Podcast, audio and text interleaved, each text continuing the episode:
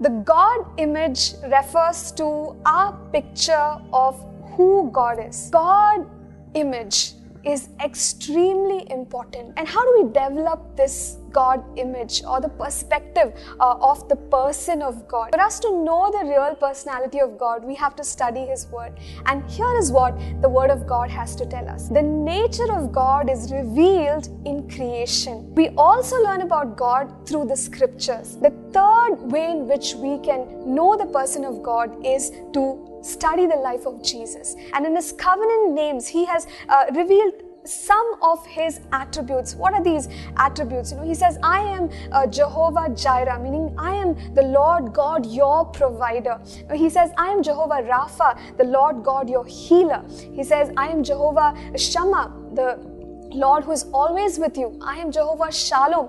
I am the God of your peace. I am Jehovah Tsidkenu, which means I am the God of your righteousness. Among all these attributes that we could look at, uh, I have chosen to talk about the goodness of God. God is a good God. The Bible says that there is no evil in Him everything about God, everything in God is good. So the works of God are always good.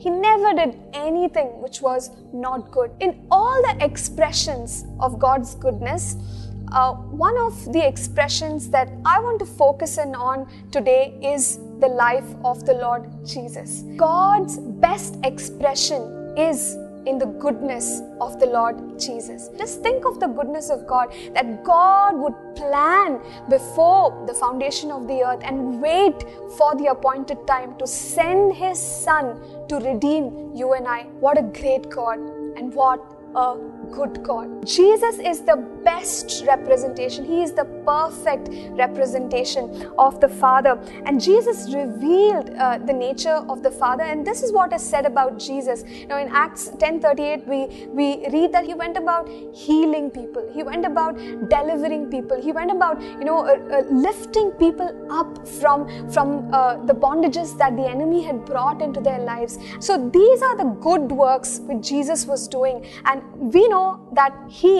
is the correct and the perfect representation of the Father. He was doing what the Father wanted done here on the earth. And I want us to take some time to look at uh, different instances in, in the life of Jesus when he did these good works uh, and see the heart behind these good works that he did. Firstly, you know, Jesus expressed forgiveness. This again is the heart of the Father. The Father wanted people forgiven, and that is why Jesus came to forgive people. Jesus also demonstrated compassion towards the people. Jesus is revealing the nature of God in the compassion that he demonstrated. The Father's works that Jesus did. Now, here are all the things that Jesus did. Now, Jesus healed to demonstrate the works of the Father. Jesus delivered. Jesus performed many miracles. We've looked at the works of Jesus the healings, the deliverances, the miracles, but ultimately,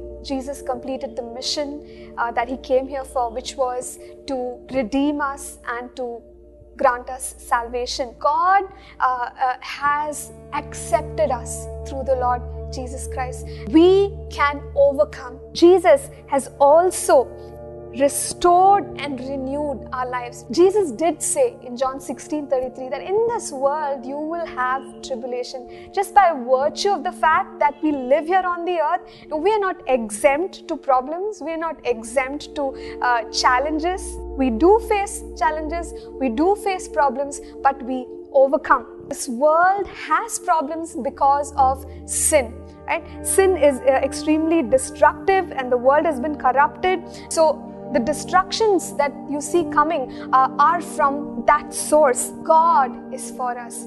God has good plans for us. God wants to cause us to prosper. He doesn't want to harm us. No, God is good all the time. And today, you and I can put our trust in this same God. You know, He's an unchanging God. He never changes. When good things are happening, God is good. Even when bad things are happening, the Bible says that in his nature, God is good.